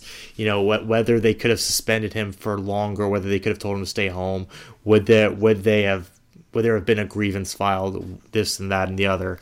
I I, I think Sunderland fucked up. I, I'm just gonna say it. I'm I'm on that side of the fence now. Sunderland fucked up, and they should have they they should have done their due diligence a hell of a lot better than they did going into the trial and known that this could have been a possibility. I I I just don't know how you fuck up here, and I I'm now at this point kind of surprised that Miss Byrne is the only person publicly that has been let go by the organization, or, or I guess in her words, she resigned. Um, I, I think I think a clean house needs to happen at Sunderland. Um, I think with her, she's just kind of coming out right now as the face of this whole thing, Oh yeah, uh, and also because she was dumb enough to talk. yeah, I mean, that's been the big thing. She was the one who was stupid enough to go on the record about this thing. Um, but yeah, I mean, and I'll tell you, clear out wouldn't be bad e- anyway. I mean, you know, your staff sucks, your coaching sucks. I mean, you're probably getting relegated here. I mean, you know, you might as well take this opportunity to reset everything. And then if you turn around and have a shitty season, you can tell your fans, well, you know, it's going to take some time. We're resetting from the Adam Johnson debacle. Yeah, but I mean, the, the only issue now is are they going to have to uh, re- readjust from the Adam Johnson debacle in the championship? I know I've used that phrase a lot tonight in regard to Newcastle, I but think it's they are. I think they're going down. I, I, I claimed at the beginning of the year I thought they were the worst team in the league and I thought they were going to finish twentieth. Uh, Aston Villa's made that not a possible. Big Sam will have his saddest pie yet. Oh, that's depressing. Oh. Well, we're I'm sure that this Sunderland story, unfortunately, is is nowhere near done, and and the the pressure will continue to mount on the club. Uh, in the wake of what has happened with Adam Johnson, uh, we're still waiting for him to get his official sentencing. Uh, it, as we mentioned in a previous pod, it could be anywhere from five to ten years in jail. It looks like. All right, Wes. We I was going to head into the other big story of the week, which was uh, going to be that Sony um, had cut ties with producer Dr. Luke, who is embroiled in this very big public um, battle with music artist Kesha about uh, the idea that, or not the idea, but the accusations that he sexually assaulted her and and did a whole lot of other very very bad things to her.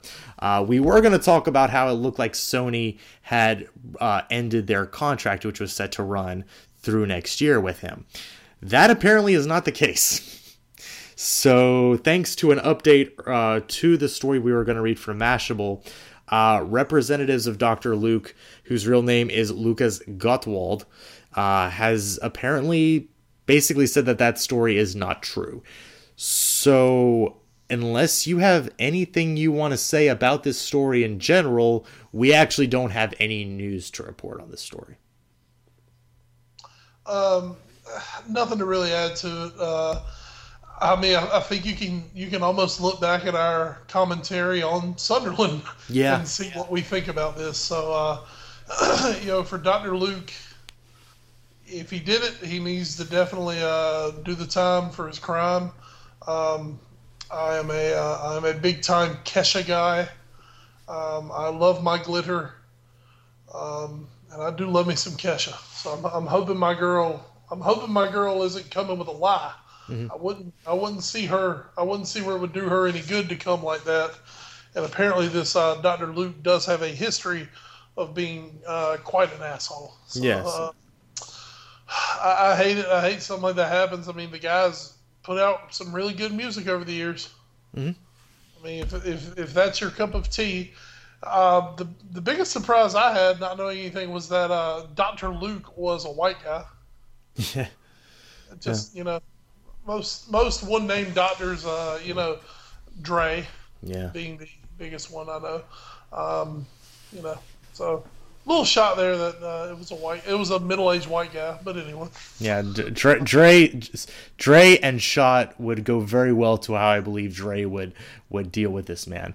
Um, I am not insinuating anything. How dare you? Tupac lives. Um, it's it is unfortunate though, you know, with with uh, with how this story has gone on, especially with with I think what was a very you know, as if we're talking about shitty things, uh, that Manhattan Supreme Court Justice Shirley Kornreich denied Kesha a request last month to uh, get an injunction uh, to be freed from her contract at with Dr. Luke and his record label, which is a subsidiary of Sony Music. I I know you kind of got to do your due diligence. I think at this point a bridge has just been totally burned. I think if you're Sony here, the only way you can really save face is to almost go is to almost take them to arbitration and figure out a way to get these two away from each other. Because this relationship whether what she's saying is totally true is 50% true is 0% true and i'm kind of leaning toward the 100% more than anything on this but it, this relationship now is toxic. I think and and i think as an organization as big as sony is you have to find a way to get these two away from each other as quickly and legally as possible. That's that's my feeling because you can't you can't keep having this this swirl over you and if if if you one of your artists really feels scared to work with one of your producers you have to do something about it now if you want to keep dr luke on your label because innocent until proven guilty, okay. That's that's that's somewhat understandable in corporate America.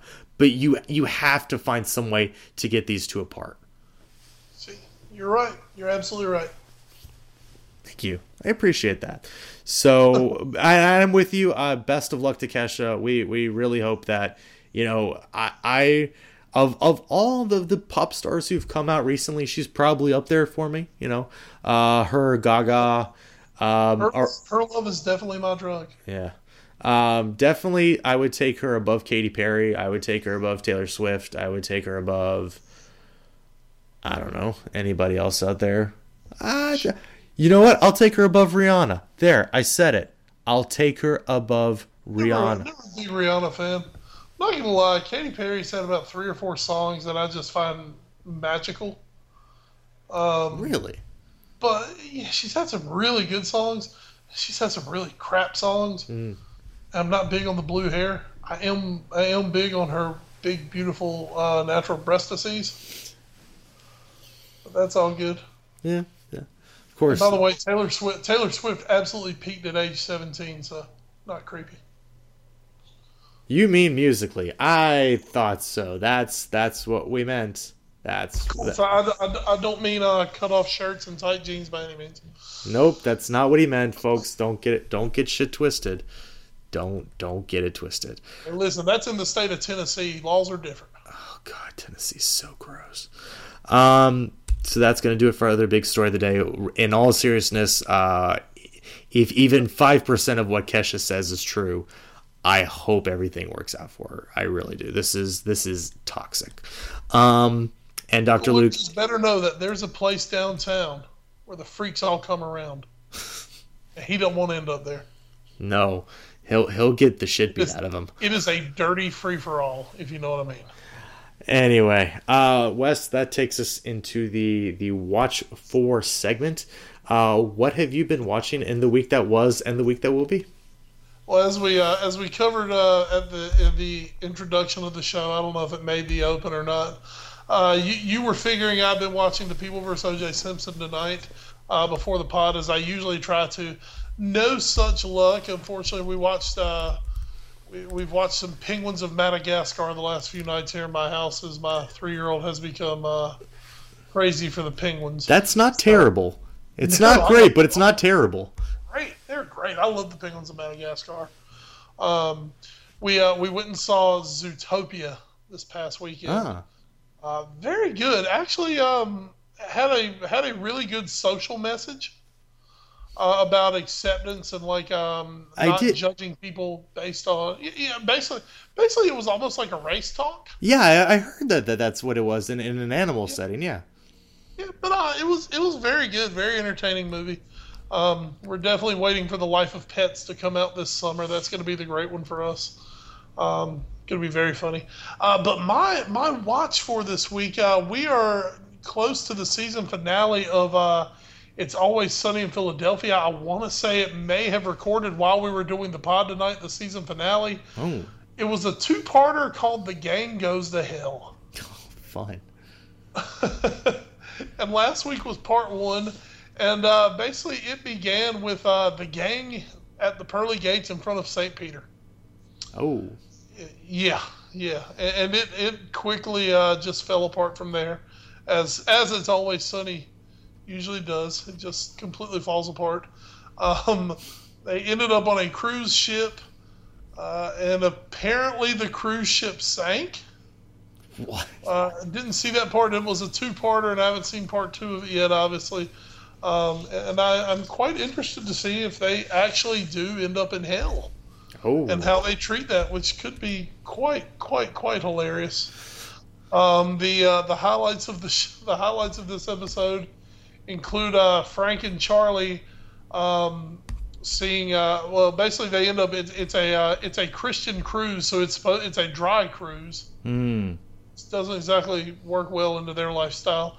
Um, Frank and Charlie see uh, carafes of uh, orange juice and cranberry juice, and uh, instead of calling them juice, they just call them mixers and chasers. Um, And they, they use that in their normal sentence, like, um, Like, uh, wh- why would you drink a chaser without any, you know, without any alcohol? you know, why why have they just got chaser? Oh God. So uh, that was fun. Um, uh, Dennis uh, very, very, very creepily was trying to seduce a, uh, a, a very young looking girl who turns out to be 19, but actually looks much younger than that. Almost a little more adept to my uh, Taylor Swift comment from earlier. Mm. It, it, got, it got a little creepy there. got a little creepy. Um, Dee's just trying not to get shit on, literally and figuratively. That's that's her goal is to not get shit on on this cruise. And uh, and Mac finally uh, comes out and admits that he's gay, which everyone has known for years, and I think everyone's known except for him. Oh. Uh, but just, oh man, it, it has been a very fun season. That to me, that is that is such a well written show. Mm-hmm. And, and, I mean, when I say well written, I mean it's like every week is like fucking anarchy. and and for it to remain funny and fresh, it has to be really really well written. Mm-hmm. Because th- this show so so teeters on that edge of just falling off the ledge, but it never totally does. It's it's God, it's a funny ass show. Well, let me so, ask you. Oh, go ahead. Oh no, go ahead. I, am done. I was gonna ask. I, have heard uh, "It's Always Sunny" described as uh, the downward uh, trajectory that the the characters on Seinfeld were going in terms of being of their actual humanity it's like they pick up the characters from It's Always Sunny pick up where Seinfeld left off and then keep going farther down. Oh, they do. Uh, let, let's let's put it this way: it's basically like where the where Seinfeld left off, and then you mix in a lot of alcohol um, and and uh, and huffing um, spray paint. Oh. Yeah. Um, you just add add much more drugs and alcohol to it uh, and uh, and much more cursing, and that, that is kind of what happens. I mean, they they make the Seinfeld crowd look extremely um, innocent. You know, um, Seinfeld not near as mean spirited, I think, as, as as it's always sunny. Oh, okay. But, but yes, that, that is a good that is a good comparison though. Oh, fantastic. Um, I uh, I guess I am watching Agents of Shield, which is back after its uh, mid-season break. Uh, it ushered in season after two. The, the, the, winter break. Yes, after the, after the winter break in Germany, which is actually more apt than you might think. Um, it's uh, they they brought it back. Uh, it, right back, we get uh, some some really cool uh, superpowers in this one a character who uh, I think in the show is referred to as Yo-Yo. In the comics, she's referred to also as a Slingshot. Very cool power. She can basically run as, as at a near superhuman speed level. Think think the Flash, but she can only do it in the span of one heartbeat. And at the end of it, she has to return to where she started. So it's very, very cool. It's a hell of a superpower, but it's also very limited which I like. This is this is as we would say in, in the video game world, this is not game breaking. This is this is a very useful but controlled power. She's not OP. She's not overpowered, and I like that. Um, a lot of good setup though for for a lot of the characters, and uh, just very very excited to have Adrianne Palicki back in our lives, as I think we all are. Um, as in addition to the, a lot of the rest of the cast, and uh, spoiler alert uh, Agent Coulson gets a somewhat real looking hand back by the end of the episode. So, spoiler alert: Coulson loses his hand. If you haven't been really, keep, if you if you haven't been keeping up with Shield since I don't know halfway through season two, that might be a spoiler for you. Sorry, didn't didn't mean it to be a spoiler, but I I really like Agents of Shield. Again, after that first season, I think it's just picked up and been consistently better and better every time out. So, very, very happy to see them go that way. And we'll do that watch next week. But next Friday, Jon Bernthal comes to your televisions as the Punisher. As he invades Hell's Kitchen in season two of Marvel's Daredevil, which is going to be, I think, fucking amazing. And I cannot wait. I cannot wait. Season one was so damn good. All right. Now, speaking and, of. Go ahead. And as you know, uh, I'll, I'll, give you the segue, Ed. Yeah. As you know, I uh, I have not watched The Shield since that fateful day of June the second, twenty fourteen. I know you haven't, and and that's why you know you you also wouldn't have seen Agents of Shield since then. But we're not talking about Agents of Shield, Wes. What are we talking about this week on So Raw? Oh, Ed, uh, this week uh, Raw has a bounce back show. Oh, uh, which is nice because uh, I think we kind of decided last week it pretty much was sucky. Yeah. Um, let's put it this way: if two weeks ago was an A plus, and last week was a C minus. This week, I think we got a nice solid B. Oh, okay. A solid B. Uh, we rebounded nicely. Um, had some good things. Uh, still, still looking for more overall, but um, highlights of the night. Um, Shane O'Mac, Shane McMahon starts the show off, uh, cutting a promo. Out comes uh, his father, the chairman, Vince McMahon. Mm they have a um, a back and forth, which uh, ends with Vince basically uh, reiterating to his son's face that um, he's pretty much disowning him, mm-hmm.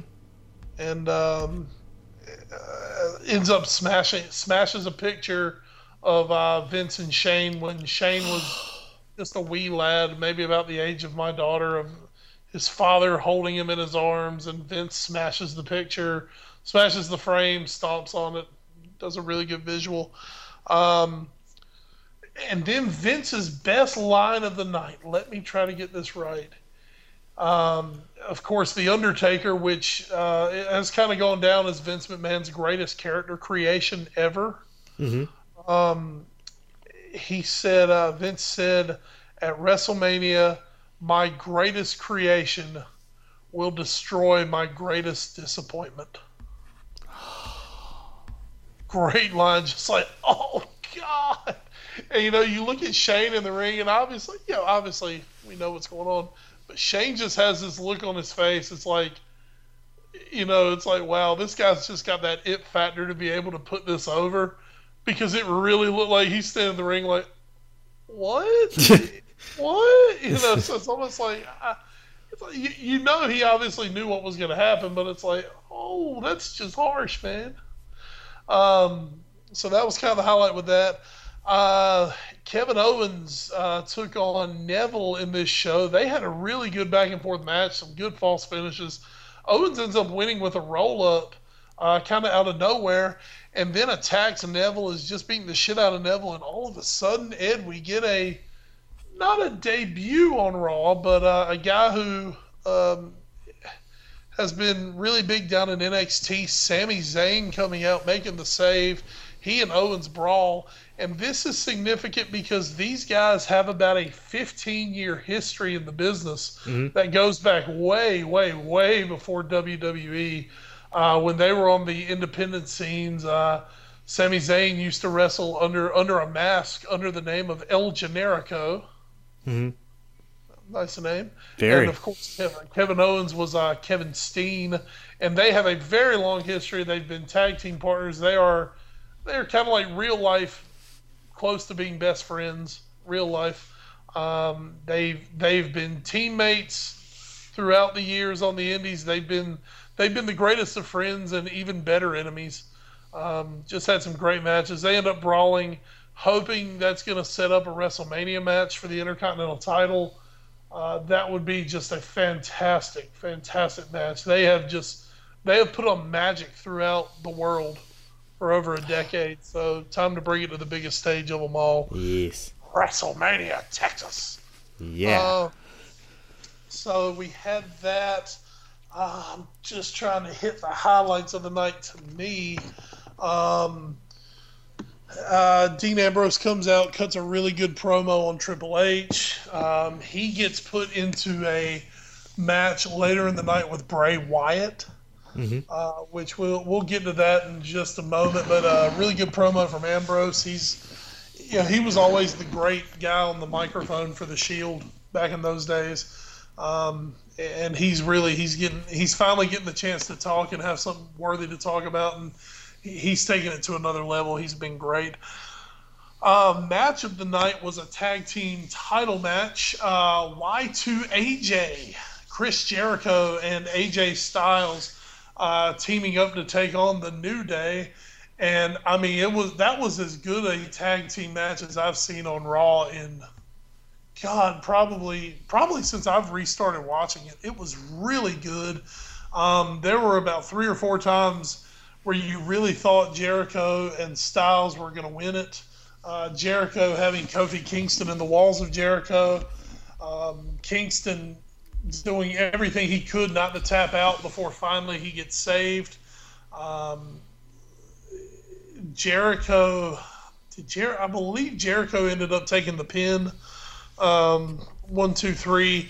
New Day retains their titles. The real fireworks came after the match uh, when Jericho um, turned on AJ Styles, hit him with three code breakers, and uh, then then pulled a page out of the Million Dollar Man's old book and stuffed a Y2 AJ T-shirt into his mouth, into mm. his life body, stuffed into his mouth, uh, basically screaming at him.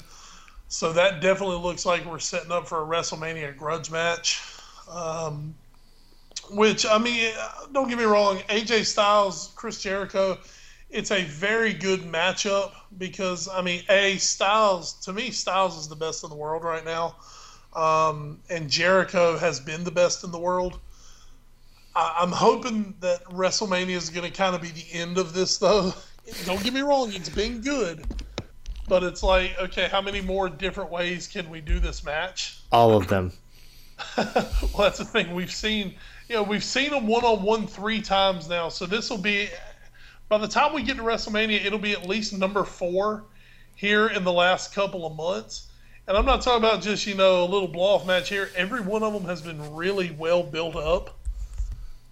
And after a while, you know, you just uh, you just want to see it kind of finish up and see who they go on to next, especially with Styles. I mean, obviously the entire roster is open to Styles uh, for new matchups for him. I know people are, myself included, are really excited about that. Uh, but that was a great, great tag team match. Be interesting as well to see what New Day end up doing at WrestleMania, as with beating Y2AJ and then breaking up, that, that kind of doesn't leave them much of anything to do at the moment. So we'll have to see how that gets filled. Uh, in the final match of the night, Ambrose taking on Bray Wyatt. This was fun, man. Those two really went at it. It was really physical, as you would expect with Bray Wyatt. It's always physical. Um, Ambrose, of course, brings his own level of physicality to the battle. Excuse me there, Ed. Um, just when it looks like Ambrose about to get the upper hand at the end of the match, all of a sudden the lights go out. About three, four seconds later, the lights come on. There is the Wyatt family surrounding the ring. Uh, they they rush Ambrose. They end up putting a beat down on Ambrose, uh, which is culminated with a sister Abigail from Bray Wyatt. As soon as that happens, here comes Triple H's music.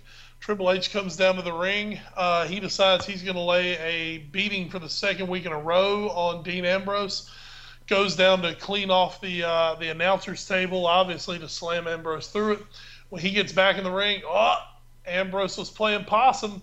Ambrose pops up, kicks him in the stomach, hits him with his dirty deeds finisher, the double arm underhook DDT, leaves Triple H laid out in the ring. Ambrose Raw goes off the air with Ambrose holding the World Heavyweight Championship belt, and the uh, the Chicago crowd. I do say this was Chicago. That crowd was going absolutely ballistic and that's big. I'm, I'm real interested to see what we're going to do at Roadblock here on Saturday night. I've got some ideas, but this Chicago crowd, who Chicago crowd is kind of, I think they're the best crowd in wrestling. Um, they're they're really seen as a really smart wrestling crowd. They were showing their absolute acceptance of, acceptance of Ambrose, and that they would like to see him as champion. Um, you know, they would have to change some WrestleMania things. But uh, you know, this Saturday night is a WWE Network exclusive. It's Roadblock. The uh, the big match of the night is Ambrose versus uh, Triple H for the World Heavyweight Title. Everything points that you know Triple H is gonna hold on to that title up through WrestleMania to face Roman Reigns. As as you know me, and I've said before here on the podcast, I would really like to see WWE think outside of the box, just do a few different things, try to try to shake things up. And to me, one of the best things they could do to shake things up would be, uh, you know, put the belt on Ambrose, have Ambrose versus Reigns, brother versus brother in the world title match. Um, and I just I think that Ambrose, you know, with that, I say you put Reigns over on Ambrose, turn Reigns heel, and you go with Ambrose as your top babyface and Reigns as your uh, big badass heel for the next three, four, five months. Um, I think would be a lot of fun. I don't I don't expect WWE to do it because you know it would be really cool. So we can't expect that to happen. Why would we but, have fun? Yeah, exactly. No, let's let's just keep shoving Roman Reigns down everybody's throat. That's usually how we like it.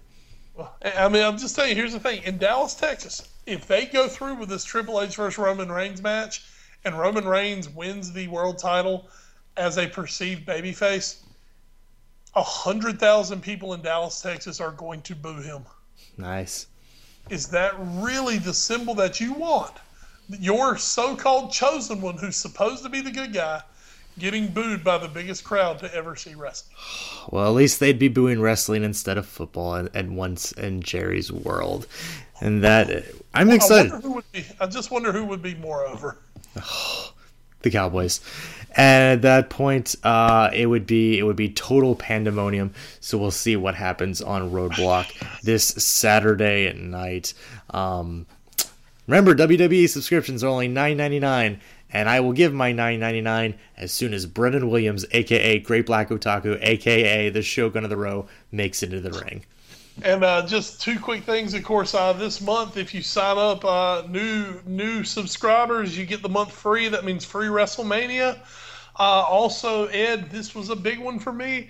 They have announced they announced today the site of WrestleMania 33 Orlando, Florida. Oh boy. So when Zlatan goes to Orlando City FC, we will be able to make a road trip to see both WrestleMania and Zlatan Ibrahimovic play in MLS. And and that two things is what's going to end episode 97 of the Foreign Affair podcast. We want to give a big shout out to all of you for listening in each and every week as this podcast is being presented to you by NGSC Sports and NGSCSports.com where we never stop. Once again, you can find them at their website with a bunch of great articles. Again, a whole, whole bunch of, we say it every week, a whole bunch of great MLB team previews in advance of Major League Baseball season coming up here in less than three weeks from opening day. Um, you can find also them on Twitter at NGSC Sports. You can find us on Twitter at AFA Pod. Wes, you are? At Wes Bradshaw 21. I am at Edward Greene. You can also find us on Facebook, Instagram, and YouTube under our sister show, The All News Sports Show. You can email us that way, allnewsportsshow at gmail.com. Finally, you can mail us letters and parcels to 1701 Sunset Avenue, Suite 201, Rocky Mount, North Carolina 27804. Finally, we'd like to give one big thanks to all of our podcast distributors, however you listen to us, whether it's at NGSC Sports, whether it's at Podbean.com, the iTunes Music Store, Spreaker, Stitcher Radio, the TuneIn Radio app, iHeartRadio, or anywhere else Thank you for listening to us each and every week as we bring you the best soccer coverage we can with absolutely zero connections in Europe. So, with that, anything else to add before we get out of here, Wes? Folks, it has been 75 degrees and sunny here in eastern North Carolina the last few days. It's going to continue for the next week. It is baseball season, without a doubt. We're just trying to find a game and some weeks it's easier than others. For my call in crime, Wes Bradshaw, I am Edward Greene. Thanks so much for listening to the Foreign Affair podcast. We'll be back next week with FA Cup talk, Champions League talk, and another bonkers yet abbreviated weekend in the Premier League. Till then, stay safe, everyone, and don't get too blocked by the road. And good night, Chicago. Never stop those CM When's CM Punk coming back? Is CM Punk the break break it glass in case of emergency now for the WWE? Uh, no, I don't think he's. I don't think he's in that capacity. I think right now it's uh, no actual contact with WWE. Let's just get that one damn UFC fight out of the way first. when is that happening? Uh, last October. Oh,